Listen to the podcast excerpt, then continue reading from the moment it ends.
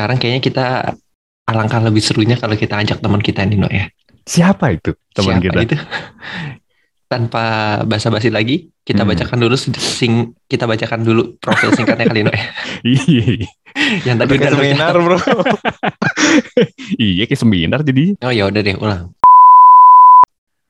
Assalamualaikum warahmatullahi wabarakatuh. Waalaikumsalam warahmatullahi wabarakatuh. Nah, gimana ya kabarnya? Alhamdulillah. Ya sehat. tadi lu duluan yang nanya ya. Kenapa? Iya, sekarang jadi lu dulu nanya. Oh ya nggak apa-apa yang dengerin juga nggak tahu ini kan. Iya, kan gak ke, nggak ke posting juga, ke posting. Di Sorry. record. Akhir bulan ingatnya posting no. Oh iya. Iya, belum di billing, belum di posting gitu. Iya iya iya. iya. Mhm, mhm. Eh, hari ini kita eh, mau Seru nih, ngobrolin apa nih, No? Nah, karena ini akan sedikit istimewa buat kita ya, terutama ya. Kalau buat yang dengerin sih terserah istimewa kagak gitu kan. Kalau buat kita ini karena kita kedatangan seorang tamu yang Wih, jadi beda ya sama episode-episode sebelumnya. Oh, kita ngoceh doang berdua. Ah, nah Sekarang ini jadi trio. ada trio karena Oke. kita punya seorang narasumber yaitu Dr. Rifki Mauli. Yo, dokter Yoi. Rifki. Maulis. Assalamualaikum.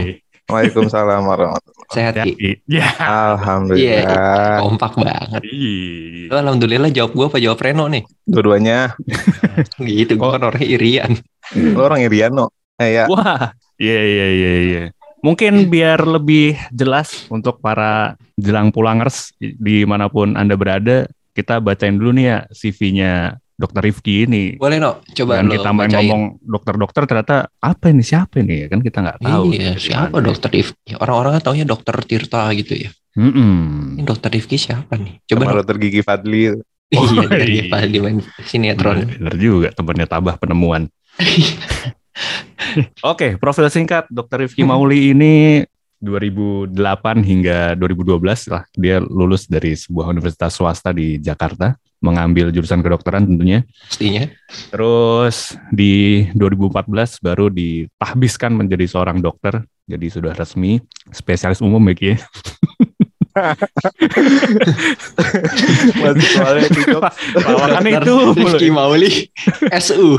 Yoi. Apa nih dok? Spesialis umum. Woi, dokter spesialis umum. Enggak, enggak dokter umum lah biasanya kan. Tapi spesial di hati kita. Iya. Beli ya. Iya. Nah, 2014 lulus seperti mungkin pengalaman dokter-dokter yang lain ya. Eh, Rifki atau kita akrab panggil Oki nih karena kita temennya Oki dari zaman sekolah menengah pertama lah ya. Eh, beliau ini sempat internship-internship dulu di beberapa instansi sebelum akhirnya pada tahun tahun berapa Ki tadi lu sebutin gue lupa. 2015. Oh 2016, 2016. Eh, sorry, sorry, sorry. 2016. Ya, sebelum akhirnya 2016, Oki eh, masuk resmi sebagai karyawan di atau dokter di sebuah rumah sakit swasta. Yes. Di bilangan mana tuh? Jakarta Pusat atau Utara tuh? Utara? Sunter. Ya, 2020 eh, Oki sedikit mencoba peruntungan yang lain karena gue tahu dia orangnya sangat ambisius nih ya sebenarnya.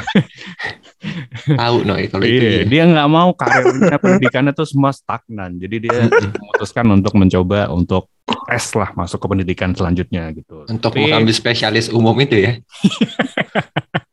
supaya umumnya lebih spesial lagi. Iya, biar umumnya lebih spesial. Mm-mm. Dan eh, tapi nanti gimana ceritanya kita dengar aja dari Oki sendiri. Dan di 2021 baru akhirnya dia pindah ke sebuah rumah sakit yang cukup tenar di kalangan eh, masyarakat Selebritis. di Indonesia. Iya. Wih, selebritis. Bener no, selebritis, atlet banyak yang ke situ. Oh iya sih. Emang iya? Oh iya. Bener bener bener. Ini rumah sakitnya jangan kita sebutin ya. Pokoknya Iya. depannya E, belakangnya A gitu lah ya. ya. Depannya Iya. K ya. iya. Iya. Rumah sakitnya di daerah Tangerang Selatan yang nama daerahnya depannya B, belakangnya D ya, tiga huruf. Nah, iya. Tuh, pasti nggak tahu kan kalau kalau Iya, singkat-singkat susah gini. banget itu. Iya. Gitu kurang lebih. Jadi apa dulu nih? Silakan ya, lu dulu yang nanya ya. Oke, Ki, apa kabar Ki? Baik, alhamdulillah. Nah, Ngomong-ngomong gue dipanggil beliau tuh kayaknya gue udah 50 tahun ke atas ya. ya kan baru 50 bagi dua, Iya. tambah Tam- 5, tambah 2. Aduh. Hmm. Iya. Aduh, Banyak. aduh. Tadi gue udah nanya, no. Gimana, Sekarang gimana? udah nanya. Dah. Lah, nanya apa kabar? dulu. Ki, eh, Yep. sebelum masuk ke jenjang profesional lo atau karir profesional lo sebenarnya gue Mhm. mau nanya sih. Yang pingin gue tahu eh, pasti kan sebelum lo masuk ke kuliah kedokteran ini sudah ada minat dari zaman sekolah ya. Yap. Ya walaupun sebenarnya kalau dokter itu cita-cita standar anak angkatan kita Iya, ya. Iya, iya. iya. Astronot, pilot gitu kan. Angkatan kita pas kecil ya. angkatan kita pas kecil Hmm, gitu. Cuman hmm. kan seiring bertambahnya usia dan makin banyaknya wawasan kan udah buyar tuh. Tapi kalau lo tuh Hmm. tetap bisa konsisten nih sampai lo memutuskan untuk menjadi dokter. Mungkin mau tahu singkatnya em, untuk memantapkan hati lo untuk menjadi atau berkarir sebagai dokter dan masuk ke dokteran gimana sih? Oh, jujur sih emang kalau jadi dokter bukan cita-cita utama gua gitu dari kecil. Gue SD pengen banget jadi astronot. Gue SMP, SMA masih ada kepikiran pengen jadi atlet. Tapi Model kan kayaknya- sempat juga pengen kepikiran kayaknya lo ya. Apa? Model kayak waktu itu. Iya. Dia pengen jadi atlet Nggak, terus nggak, model. Memang kan inspirasinya Mas Denny Sumargo. Oh iya. Model. Pempek model lebih tepatnya. Oki ini main basketnya jago banget. Oh, iya. Bye. Lanjut Ki, Terus lanjut. terus lanjut Ki.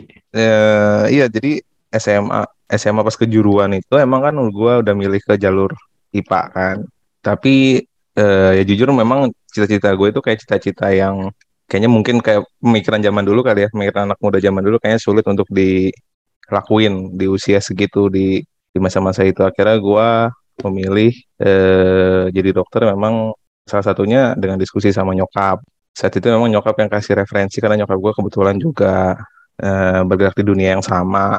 Jadi dia bisa kasih gambaran kalau jadi dokter tuh seperti ini. Kalau jadi dokter effortnya kayak gini. Jadi dokter nanti bakal bisa seperti ini. Itu sih kalau mungkin kalau profesi lain dia cuman bisa ya view-nya memang sebagai eh, pengamat aja gitu ya. Kalau ini kan dia udah menjalaninya dan akhirnya dan dan nyokap gue support banget untuk itu. Jadinya gue kayaknya mulai fokus eh, niat gue untuk jadi dokter jujur aja sih baru SMA kelas 2 atau kelas 3 sih. Hmm. Jadi bukan yang emang itu cita-cita lu bawa dari SMP ya. Enggak, enggak, enggak. Jadi baru dari SMP. Sebenarnya gue nggak Ya, kalau dari SMP, itu sih. Eh, Iya. kayak emang kalau dari SMP kita nggak ngelihat dia ada keinginan jadi dokter sih. Nggak Iya, sih. enggak, enggak, enggak. Belum, belum. Enggak kelihatan Belum, sih. jadi pas kelas 2, kelas 3 lu baru eh, ada Mm-mm. minat dan emang pingin fokus di kedokteran ini. Karena ya Yap. tadi itu ada ada masukan dari orang tua lo yang kebetulan memang terjun Mm-mm. langsung dan memang Mm-mm. memiliki profesi yang sama gitu. Betul. Jadi memang apa petuah-petuah dan semangat-semangat itu yang lu bawa sampai akhir lu lulus kuliah karena kan memang kita tahu kuliah kedokteran nggak mudah ya. Ya Hmm. memang semua Semua uh, sih, jurus hmm. semua pendidikan atau semua jurusan di kampus nggak ada yang mudah gitu. Tapi kalau kedokteran kan memang selain secara akademisnya juga mungkin lebih kompleks Hmm. dan memakan waktu yang lama itu itu kan butuh keteguhan hati ya. Iya benar. Lo tuh berapa tahun berarti sampai akhirnya ya tadi 2012 Total pendidikan. ya? lo esket gitu kan? Mm. Kalau esket itu setahu gue belum bisa jadi belum bisa praktek kayak gitu ya? Atau Iya udah betul. bisa? Betul belum bisa. Tuh, berarti udah enam tahun sendiri tuh. 6 Sampai tahun. lo 6 tahun kan? Itu kan yang lo bawa Lama ya. lama no. Lama. Kayak Enam kita SD tahun, ya. Anak SD. Hmm. Semester-semester awal aja masih mbak masih pelajarin pelajaran-pelajaran SMA. Iya, iya. Tapi Apaan IPA semua itu ya. IPA semua. Geografi Hmm. nggak ada. Ya. Tapi ada Sejarah. filsafat. Filsafat kan bahasa ya. Oh iya. Apa termasuk Enggak sih, enggak Enggak. bahasa. Kayaknya sekolah gue dulu nggak ada filsafat deh SMA. Emang lo ada no? Gua SMA kagak ada lah. Ada. Kuliah baru ada. Kan, heeh. Tapi Iya. geografi, sejarah, bahasa ada Mandarin gitu nggak ada Iki ya? Nggak, bahasa Mandarin? Pelajaran SMA no, SMA gue ada Oh, bahasa iya. Mandarin. Sekolah lu bahasa Jerman kan? Iya, benar-benar. Anak TK aja sekarang ada bro bahasa Mandarin. Jangan sedih loh. Di- Iya, bener. Lu TK di mana? TK di Shanghai iya. Iya. Mandarin bukannya yang biasa buat menumis. Margarin. iya. Makasih ya, Ki. Iya, biar Ya, cair. Mandarin, Tuh, Mandarin itu biasanya bosnya kuli-kuli cuy. Mandarin. Mandarin. Iya. Ya, gue nggak nemu lagi. Mendingan Iya. gue nanya aja ya. Daripada susah. Gua Lama dia. Tadi kan Iya. gini Ki, kalau Hmm. ngomongin perjalanan kuliah lo kayaknya wah itu kompleks dan akan panjang. Tapi kan kita mau tahu eh, karir profesional lo. Jadi lo kan baru terjun pertama kali ke rumah sakit itu berarti 2012 itu ya, setelah lo esket itu. 2012 masih istilahnya apa ya asistensi kali ya. Tapi udah penuh. terjun ke lapangan kan? Sorry, maksudnya udah masuk Mendampingi. ruangan, mendampingi kan? Iya mendampingi dokter-dokter senior atau dokter spesialis. Jadi gue belum bisa bilang itu sebagai karir sih. Tetap belajar itu mah. Oke, ya udah gue salah. Berarti karir pertama lo di 2016, 2015. 2015. Nah itu pertama kali lo eh, menangani pasien gitu ya, Ki. Mm-mm.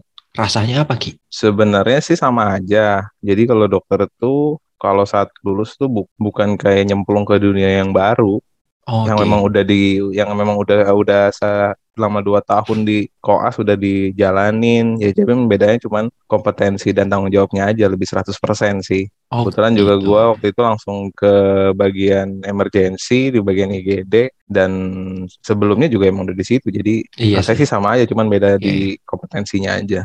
Ya udah nggak ada rasa nervous kali ya, masalahnya nyawa Iya. orang. Jadi juga Udah nanti nggak kepikiran deg-degan itu. Yang penting gue harus gimana caranya nyelamatin. Betul. yang di depan nanti gua gitu. misalnya, misalnya teman-teman ada yang berobat ke dokter mata baru, dokter bedah baru, mereka tuh nggak eh, bukan apa, bukan pas Percobaan lah ya. Itu kalian Iya, udah iya, iya. udah ke 100 ke 1000 kali dia Hmm. mereka udah ngelakuin kayak itu. Hmm. Iya, iya, iya. Cuman memang secara status mungkin belum jadi dokter aja gitu ya. Iya betul betul. Sama dulu gue juga gitu tuh, gue pernah ke rumah sakit di daerah Jakarta Emang lu dokter ya? Pusat. Bukan, gue Oh. pasien kan. Oh, iya. Ke rumah sakit yang di Jakarta Pusat tuh daerah Salemba. Kan Oh. rumah sakitnya sebelahan sama kampus tuh. Kampus Hmm. kedokteran. Mm-mm. Kalau di rumah sakit tuh ada dua tuh. Ada yang kayak swastanya yang bagusnya sama yang emang rumah Ya. sakit negerinya ya lah ya. Mm-mm. Mm. Nah itu kalau masuk banyak banget. Jadi gue masuk ke ruangan dokter, terus ada ada ada kayak tiga dokter gue. Banyak amat nih. Ternyata mereka ya kayaknya asistensi dulu ya. Iya. Gue Kalau dulu mikirnya, gitu sih. waduh gue ditanganin sama yang baru-baru yang muda-muda gini. Iya. Ah, gimana ya? Tapi ternyata tadi setelah mendengar penjelasan Oki, ya udah mereka juga sudah menangani bahkan ribuan pasien juga. Iya, benar benar benar. Ki, Eh. eh, pengen tahu juga nih, kalau kita nih yang karyawan-karyawan biasa nih gue sama Arya, jalur-jalur reguler dengan pendidikan yang reguler biasa atau generik gitulah ya kita katakan kalau di obat.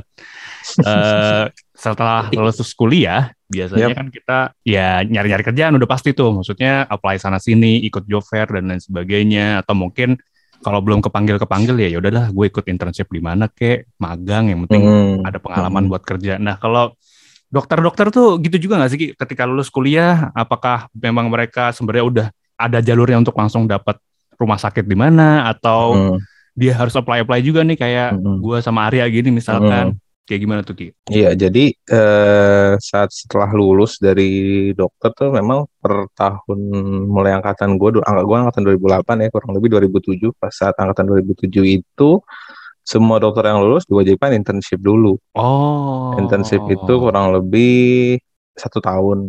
Itu dan nyari itu sendiri. Nah, itu disediain sama pemerintah rumah sakitnya. Biasanya rumah sakit terpencil, rumah sakit Oke. terpencil keku- eh, kekurangan tenaga kerja Hmm. dan kita Di luar bisa Jabodetabek lagi rumah sakitnya. ada juga sih Jabodetabek tapi lebih sering di di luar itu Hmm. dan itu diwajibin sekarang jadi setahun itu ke daerah dulu yang memang kekurangan tenaga kesehatan kekurangan dokter jadi eh, satu tahun sih di situ dulu nah nanti setelah selesai internship itu banyak sih jalannya beberapa teman gue ada yang lanjut di daerah tersebut Oh. ada juga yang ditawarin gitu kali ya. Iya, ada yang juga akhirnya yang ke dunia akademis, misalnya jadi jadi eh, magang atau jadi staff seorang profesor gitu bisa aja. Hmm. Ada juga ke dunia dunia kerja, dunia kerja juga di fresh graduate juga masih ngirim-ngirim CV, masih juga eh, masih juga upload-upload CV banyak eh, sama sih pada umumnya, tapi kadang-kadang juga ada yang eh, kayak pro hire gitu yang yang yang ngajakin untuk gabung di rumah sakitnya juga ada. Tapi Iya. kurang lebih sih nggak jauh beda sih, tapi bedanya kita diwajibkan untuk internship dulu Iya iya iya. untuk Berarti magang dulu internship ke itu lo milih eh, rumah sakit yang emang listnya udah ada dari pemerintah gitu ya? Ya, yang membutuhkan kan tiap Oke. tahunnya beda-beda. Dari Kemenkes Biasanya berarti itu ya? Iya. Hmm. Oke oke oke. Apa Kemenperin? Iya. Apa Kemendagri? Iya. itu Ki selama internship, eh gue mau nanya. Iya, Hmm. udah nanya baru gitu. Udah nanya lu Iya. baru ngomong gua mau nanya. itu lu selama internship ah ada eh, eh, eh, ini ya gue kalau dulu gue lulus kerja kalau di eh, jalur gen- generik kayak gue gini kan lo even lo internship lo akan akan dapat uang saku lah. Yap. Kalau kayak di dokter gitu ada uang saku kah dari pemerintah atau ya udah lo emang harus mengabdi aja dulu selama setahun. Di dapat UMR sih, tapi Oh, udah Oke. maksudnya cukup sampai situ. Oh Kalau tapi itu, itu dari rumah sakit ya atau dari, Dari- emang itu dianggarin sama pemerintah? dianggarin Oh, ada anggarannya. iya, iya. Tapi beberapa temen gue juga beberapa di daerah mungkin terpencil banget, dia ada juga rumah sakitnya juga ngasih jasa medis juga sih. Hmm. Tapi memang yang paling pasti si UMR itu aja, UMR Iya. daerah masing-masing. Eh, Kalau jauh kalau di kita ada ini namanya no, dulu tunjangan kemahalan. Iya. Ya kan kalau di daerah-daerah yang memang Ah, eh, Insentif, secara- nah namanya Iya, insentif. insentif. Lebih Benar. lebih lebih halus ya. Iya. Mm-mm. Kalau Oki dianggarin, kalau kita dianggurin, boy. Dianggurin, iya. Paling dikasih ini apa namanya eh, koran Ih, suruh clipping kalau di jurusan gua mah. ih. Oh gitu. Lalu clippingin dong eh, berita-berita tentang perusahaan ini, clipping. Mm-mm. Terus eh, diukur Tapi itu nggak wajib kan? Lo internship nggak wajib kan? Wajib juga. internship. Oh kalau gue internshipnya kalau di kampus gue emang ada satu syarat kelulusan lo Hmm. harus internship gitu di perusahaan Iya, tiga iya. bulan gitu kalau nggak Iya. salah. Nah, bedanya kalau dokter sebelum dia benar-benar terjun Iya. secara profesional gitu ya Ki ya. Berarti lo Iya. harus internship dulu. Iya. Diwajibkan sama pemerintah untuk internship. Nah, betul. oke. Perlakuannya berbeda nggak Ki? Maksudnya ketika lo jadi dokter internship sama ketika lo jadi dokter beneran nih, apply di Hmm. rumah sakit Hmm. dan lo bekerja di sana sebagai dokter, yang lo kerjain apakah ada perbedaan? Terus habis itu perlakuan dari rumah sakit ke lo apakah dibedakan juga bahwa ini anak ini anak internship kita kasih dulu deh yang kacang-kacangan aja atau sebenarnya sama-sama aja bebannya menurut lo? Bebannya sama, perlakuannya sama, job desk-nya juga sama sebenarnya. Hmm. Jadi sebagai dokter umum atau dokter jaga di rumah sakit tersebut, tapi bedanya gua nggak bisa eh, nggak belum punya istilahnya kalau di kita kan ada STR atau SIP itu kayak SIM sama STNK-nya lah inti- intinya kayak gitu. Oke. Jadi eh, saat masa internship itu kita nggak bisa apply ke eh, mana-mana lagi, nggak bisa buka Oh, praktek iya, iya, pribadi, nggak bisa Karena fokus ya. Iya nggak bisa ke rumah sakit lain, nggak bisa eh, apa, nggak bisa menyelenggarakan pengobatan pribadi intinya kayak gitu sih, masih Iya, iya, iya. internship itu masih di rumah sakit itu aja, Hmm, even lu nyokap lu kan ada usaha klinik tuh berarti lu juga nggak bisa nyambil di situ nggak juga. bisa, nggak bisa Oh. saat internship, saat masa internship nggak bisa. Iya, Jadi iya, harus iya. fokus no. harus fokus Mm-mm. bener-bener. Nah, kelar tuh internship ya kan? Setahun berarti tadi ya. Dapatnya di mana tuh itu? Internship. Internshipnya, Ah. gua di daerah Pandeglang, Anyer, Banten? Waduh. Oh. dekat-dekat Anyer situ lah. Emang sekalian belajar debus juga ketika itu. Iya. Terus sekarang kalau main bola sama Oki kalau digaprak udah nggak mental dia. Iya. Dia bola biasa nggak mau, dia maunya mau. kelapa ada Makanya api-apinya. kalau main- makanya dia kalau kita lagi main bola jarang kita ajak. Rokok aja main Ki, ah bolanya blater biasa. Yo, blater. Kalau bukan kali. kalau bel- bolanya bukan kayak bola yang dipakai di penjara mana namanya Fatahillah nggak mau dia. Iya. Bola extra jos pokoknya yang dia pakai. Iya. Ronaldo. katok, yoi, dikasih api. duren gua minimal. Iya. Iya, Oke iya. Ki, di Pandeglang tuh setahun. Habis itu selesai, lu langsung dapat kerjaan atau lu nyambi-nyambi apply-apply ketika itu atau memang kelar dulu dari situ habis itu lu apply? Gua selesai keluar dari situ, keluar dari internship, Hmm. itu ada proses lagi kan, sebenarnya sih birokrasi lah, agak Oh. lama sih. Apa tuh namanya birokrasinya? pengurusan pengurusan STR definitif gitu maksudnya gue sudah boleh melakukan praktek pribadi gue boleh boleh oh. intinya kayak gitu sih Iya, beda SD. lagi tuh izi- izinnya tuh beda lagi Oh. ya, Jadi ada namanya- Syaratnya harus setelah internship tadi. Iya, betul. Jadi ada administrasi namanya PSD itu no. Hah, kok PSD? Itu pengurusan STR definitif. iya Oh, enak ya singkat aja. PSD. nggak semuanya di dunia ini disingkat ya Nah itu lo STR lo singkat boleh. Masa gue pengurusannya nggak STR boleh? kan, STR kan setir maksudnya. Depannya KRS, kursi Iya. setir jadinya. Dokter Terus, apa terus. kursi setir jadinya? Iya iya iya. iya. Berapa lama tuh no? Eh no. Jadi Enggak, berapa lamanya? Gue tanyain ke Oki. Oh, tak tanyain ke Oki berapa lama itu dia. tahu amat. Langsung aja. Berapa lama tadi tuh Ki? Paris Saint-Germain tadi. ya elah. Sampai rumah. nggak lama sih maksudnya nggak nggak nggak sampai setahun gitu sih nggak sampai. Nggak nyampe setahun 9 bulan. Bulanan. Itu lama Ki. Enggak, tiga bulan apa? empat bulan. Oh, Oh, nunggu ya kalau itu ya. Ya Masih. nunggu. berarti Tapi bayar. selama si PSD itu belum beres lu belum bisa apa apply ke rumah sakit gitu ya? Boleh boleh apply dulu, tapi untuk aktifnya ya nunggu itu. Nunggu. mulai kerjanya Oh. ya. Iya. Ya apply nggak ada yang larang ya. Hmm, Iya. boleh Apply nggak ada yang larang. Perkara boleh apa enggaknya Hmm. itu nunggu Iya. Hmm. PSD itu. Bukan, apa tadi kepanjangannya Ki? Gue lupa. Eh, kenapa Pengurusan kepanjangan? peng- pengurusan STR definitif. Oh iya, pengurusan surat tadi definitif Iya. bayar tuh ya. Eh iya. Jadi pengurusan Bayar, bayar. definitif itu tadi. itu bayar Ki, kayak gitu biasanya. Bayar admin gue lupa sih berapanya tapi. Murah lah ya. Oh, Mm-mm, bayar, bayar admin aja kayaknya sih. Oke, berarti ab- lu sambil apply-apply tuh langsung. 1500 tuh adminnya tuh. Ya. Kayak top up GoFo. Eh GoFo. Go. GoPay. Gopay mau apa? Iya. Kan GoFo. GoFo aja. GoPay, OVO link aja jadi satu. Ya udah Ki, lanjut Ki. Tadi lu langsung kerja atau enggak akhirnya? Atau lu ada kegiatan yang Kerja. lain sebenarnya? Gue Langsung. kerja. Tadi yang gue sebutin rumah berarti. Iya betul. sakit yang di Sunter tadi ya. Mm-mm. Itu prosesnya interview juga Ki, kayak kami-kami yang generik begini. Interview, interview HRD, gue terus interview kadif medis, interview direktur gitu juga sama. Eh HRD-nya bukan dokter tapi Ki. HRD bukan. Hmm. Tapi baru ketika ya itu tadi Kadif berarti kalau kita ke user gitu no. Iya Iya. user betul. User baru yang emang ada di bidang itu. Hmm. Dokter. Iya iya iya. iya. Sama berarti ya? Ada Sama. nih, nego gaji ada gitu nih. Ada Apa? nego gaji juga. Ada. Ada lah. Oh, Ada. Sama udah. Ngapain gue interview kalau nggak ada? Ya siapa tahu kan udah segini udah dapetnya kayak zaman Hmm. anak-anak MT gitu no. Oh Di rumah iya. Kalau kedokteran nggak ada pasti MT kan Ki. Iya lah, lu mau di kuliah dulu kalau mau Enggak. pendidikan dokter.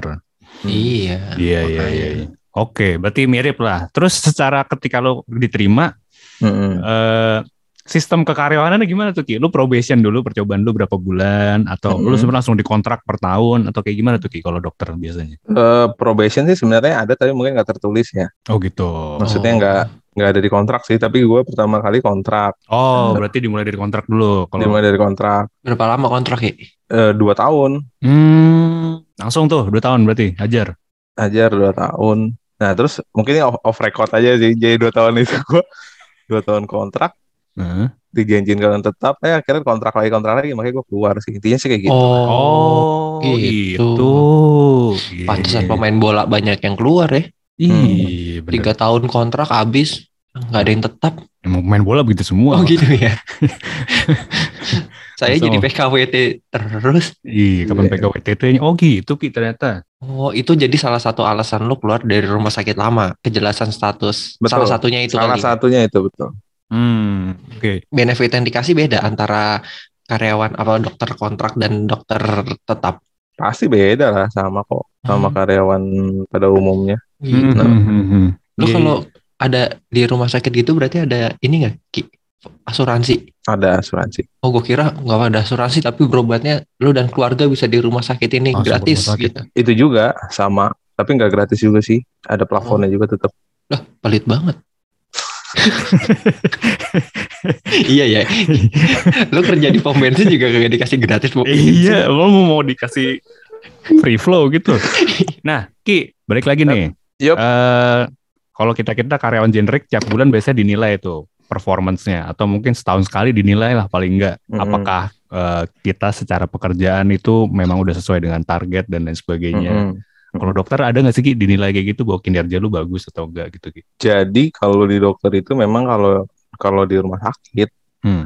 itu kan ada yang istilahnya manajerial, ada yang bagian korporat, ada yang medis Hmm. dan biasanya itu punya komite medis. Komite medis itu eh, ketuanya pasti pejabat-pejabat dokter lah istilahnya yang udah udah Senior. menaungi itulah ya. Nah, Hmm. biasanya di bawah itu ya ada koordinator, ada lain-lainnya, itu juga dinilai. Oh. Mm-mm. Terus nanti juga ada laporannya pertama eh, tiga bulan, terus enam bulan sekali, setahun juga pasti ada penilaian, ada feedback sama. Eh, Hmm, hmm, hmm. Kalau di lo indikator penilaiannya apa Ki? Kayak KPI-nya tuh apa ya? Indikator paling gampangnya sih medical error sih. Hmm, medical error itu bisa dapat dari mana? Feedback dari user eh dari user dari Customer. na- bukan nasabah, apa? Pasien. pasien. Iya. Dari pasien, terus bisa juga dari eh, kan ke semua record ada rekam medis ya, Nah, ada rekam medis, ada perjalanan eh, seseorang dari awal sampai akhir kayak apa, itu kan juga bisa dinilai. Oh gitu. Bisa. Jadi kalau dia selama eh, si si pasien ini dipegang sama dokter X gitu, selama di handle kondisi medisnya terus menurun itu jadi penilaian juga ki. Oh belum tentu medical Belum error tentu, tuh kan? bukan. Jadi di dokter di kedokteran itu ada yang namanya prognosis. Prognosis itu intinya kayak apa ya? Eh gue bisa nyebutnya ya prediksi lah kira-kira.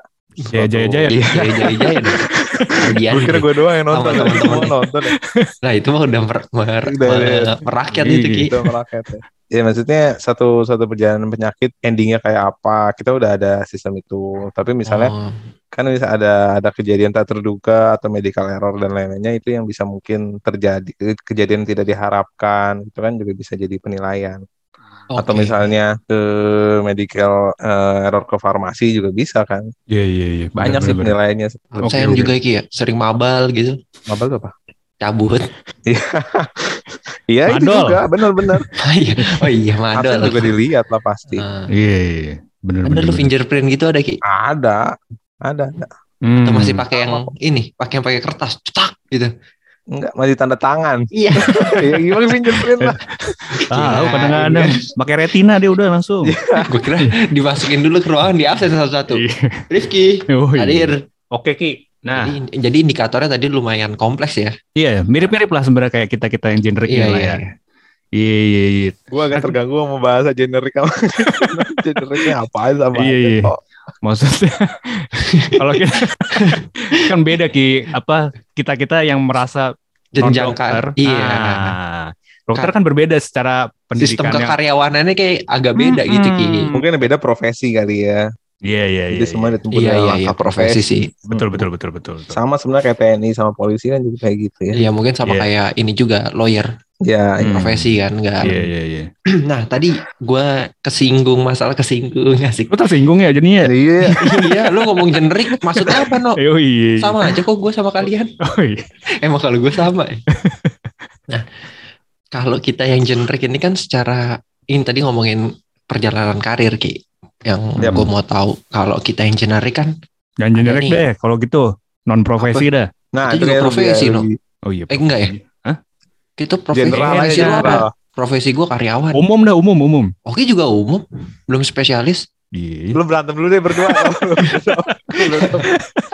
lu kasih tau gua Kantoran. Oke juga di kantor, kantornya Iya. aja rumah sakit. Iya. Ah nggak nemu nemuin udah deh selesai. Susah Ya, kenapa mesti kalau nggak kalau kayak gini deh, kalau kayak gua gitu kan eh, jenjang karirnya eh, kalau yang karyawan perkantoran eh, yang office hour gitu ya 9 to 5 itu kan biasanya masuk kalau anak-anak baru lulus kalau cuma ngumpet dulu atau Hmm, kalau staff. MT terus ada staff terus Hmm. jadi senior staff terus jadi ada jadi supervisor. supervisor terus jadi departemen head Hmm. jadi kadif terus baru jadi direktur dan segala macam lah ya kalau di lu itu gimana ki ada Hmm. dokter junior dokter senior sebenarnya tergantung kontraknya dulu jadi ada juga tapi jarang sih sekarang jadi dulu tuh masih ada istilah lu mau full time di situ atau part time aja? Masih ada dulu tuh. Tapi sekarang sih udah lebih ke full time semua. Hmm. full timernya pasti pertama jadi dokter junior. Eh, Hmm. dokter junior sama sih jadi dokter senior terus jadi koordinator bisa Oh. jadi kalau emang jenjangnya mau ke manajerial bisa ke eh, kadif dan atasannya lainnya. Tapi oke kalau di bagian klinisi sekarang sih terus terang pasti agak jarang sih rumah sakit rumah sakit untuk menjembatani eh, seorang dokter untuk jadi sekolah lagi. Kecuali mungkin ya rumah sakit pemerintah yang di daerah sangat terpencil yang belum ada tenaga di situ kadang bisa menjembatani tuh kalau kita mau jadi klinisi bisa jadi spesialis atau jadi yang lainnya Hmm. jadi s- di rumah sakit itu struktural korporasi tetap ada ya ki direktur Tetap ada. kadif gitu ada tapi Tetap ada. eh, yang jadi eh, kadif dan direkturnya dokter-dokter juga gitu operasionalnya pasti dari dokter. dokter gitu ya betul mungkin orang mandangnya tuh kalau dokter di rumah sakit ya udah gitu ngurusin pasien aja gitu kali ya Iya iya iya iya. Kita kan Iya, orang iya. kagak tahu gitu ya. Ternyata ada di Jadi- belakang mejanya juga ada. Ternyata di gitu. belakang meja juga ada. pasti kan namanya apalagi Iya iya. eh, ininya banyak maksudnya sub bidang dan eh, bagiannya banyak dan Iya. itu nggak nggak eh, ya mohon maaf nggak bisa ditanganin sama orang-orang non medis juga. Jadi struktural tetap ada, struktural Hmm. ada, pelayanan medis tetap ada, bagian mutu juga ada. Nah bagian mutu biasanya Iya. rumah sakit lainnya belum nggak nggak nggak melulu harus tenaga kesehatan. Oh. Iya, iya.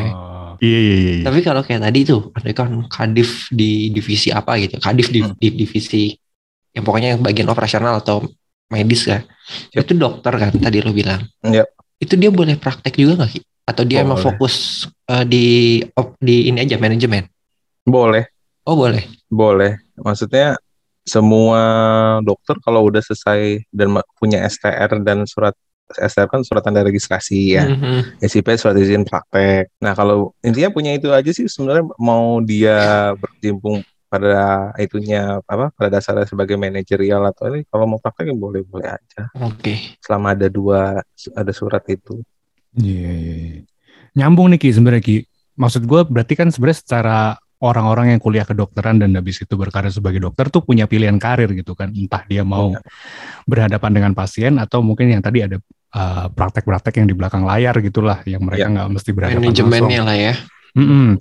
Nah, tapi kalau mau menuju ke sana, apakah lu tetap harus mengawali jadi dokter dulu, atau sebenarnya ketika lu lulus, terus habis itu selesai internship, lu mau apply ke bagian di belakang layar nih, nggak mau jadi dokter yang di menghadapi pasien itu juga bisa? Ki?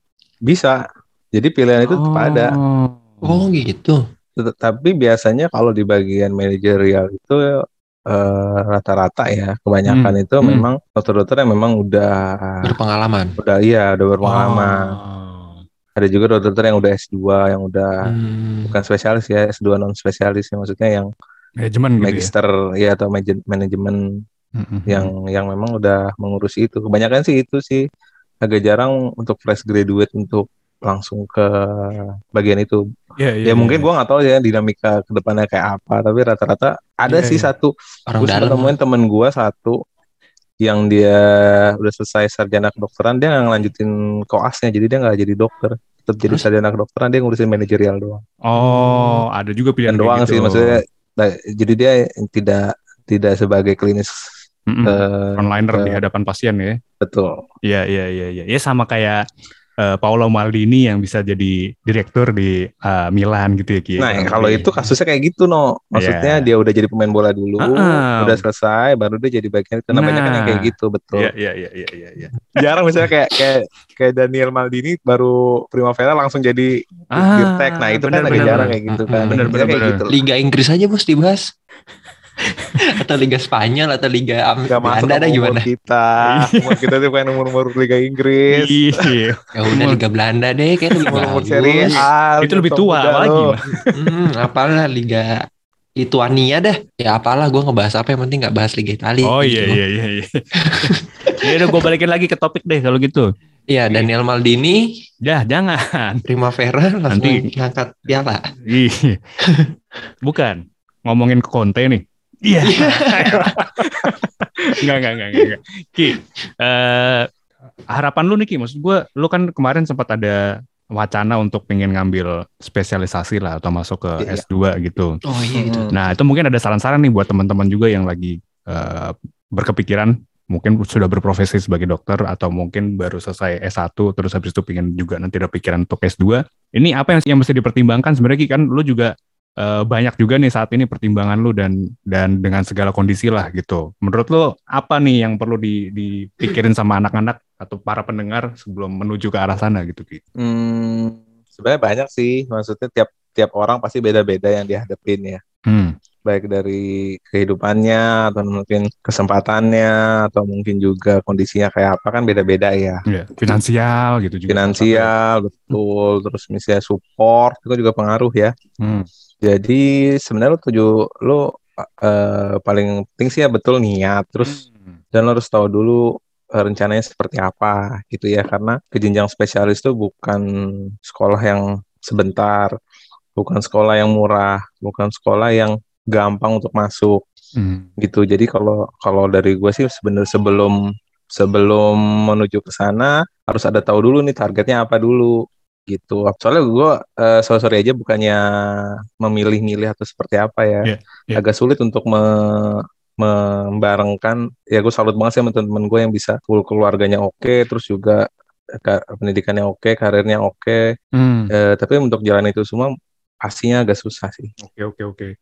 Berarti mungkin nggak banyak juga maksud lu ya antara orang dokter-dokter yang mungkin sambil bekerja atau berkarir, terus habis itu juga sambil menyesuaikan diri dengan kehidupan dengan keluarganya, dan habis itu juga nyambi juga dengan kuliah atau sekolah S2 kedokteran tuh jarang Ki. untuk nyimbangin semuanya ya susah mungkin kalau gue bisa eh, membedakan kan kadang-kadang teman-teman yang di profesi atau di eh, jurusan lain kan bisa, Bisa sekolah nyambi. sambil sekolah sambil Iya, iya. kerja Kayak kita masih bisa nih, No. masih Hmm. bisa Pulang gitu. kerja jam 5, Mm-mm. kuliah lanjut lagi paling selesai jam 8, jam 9. Hmm, hmm, hmm, hmm.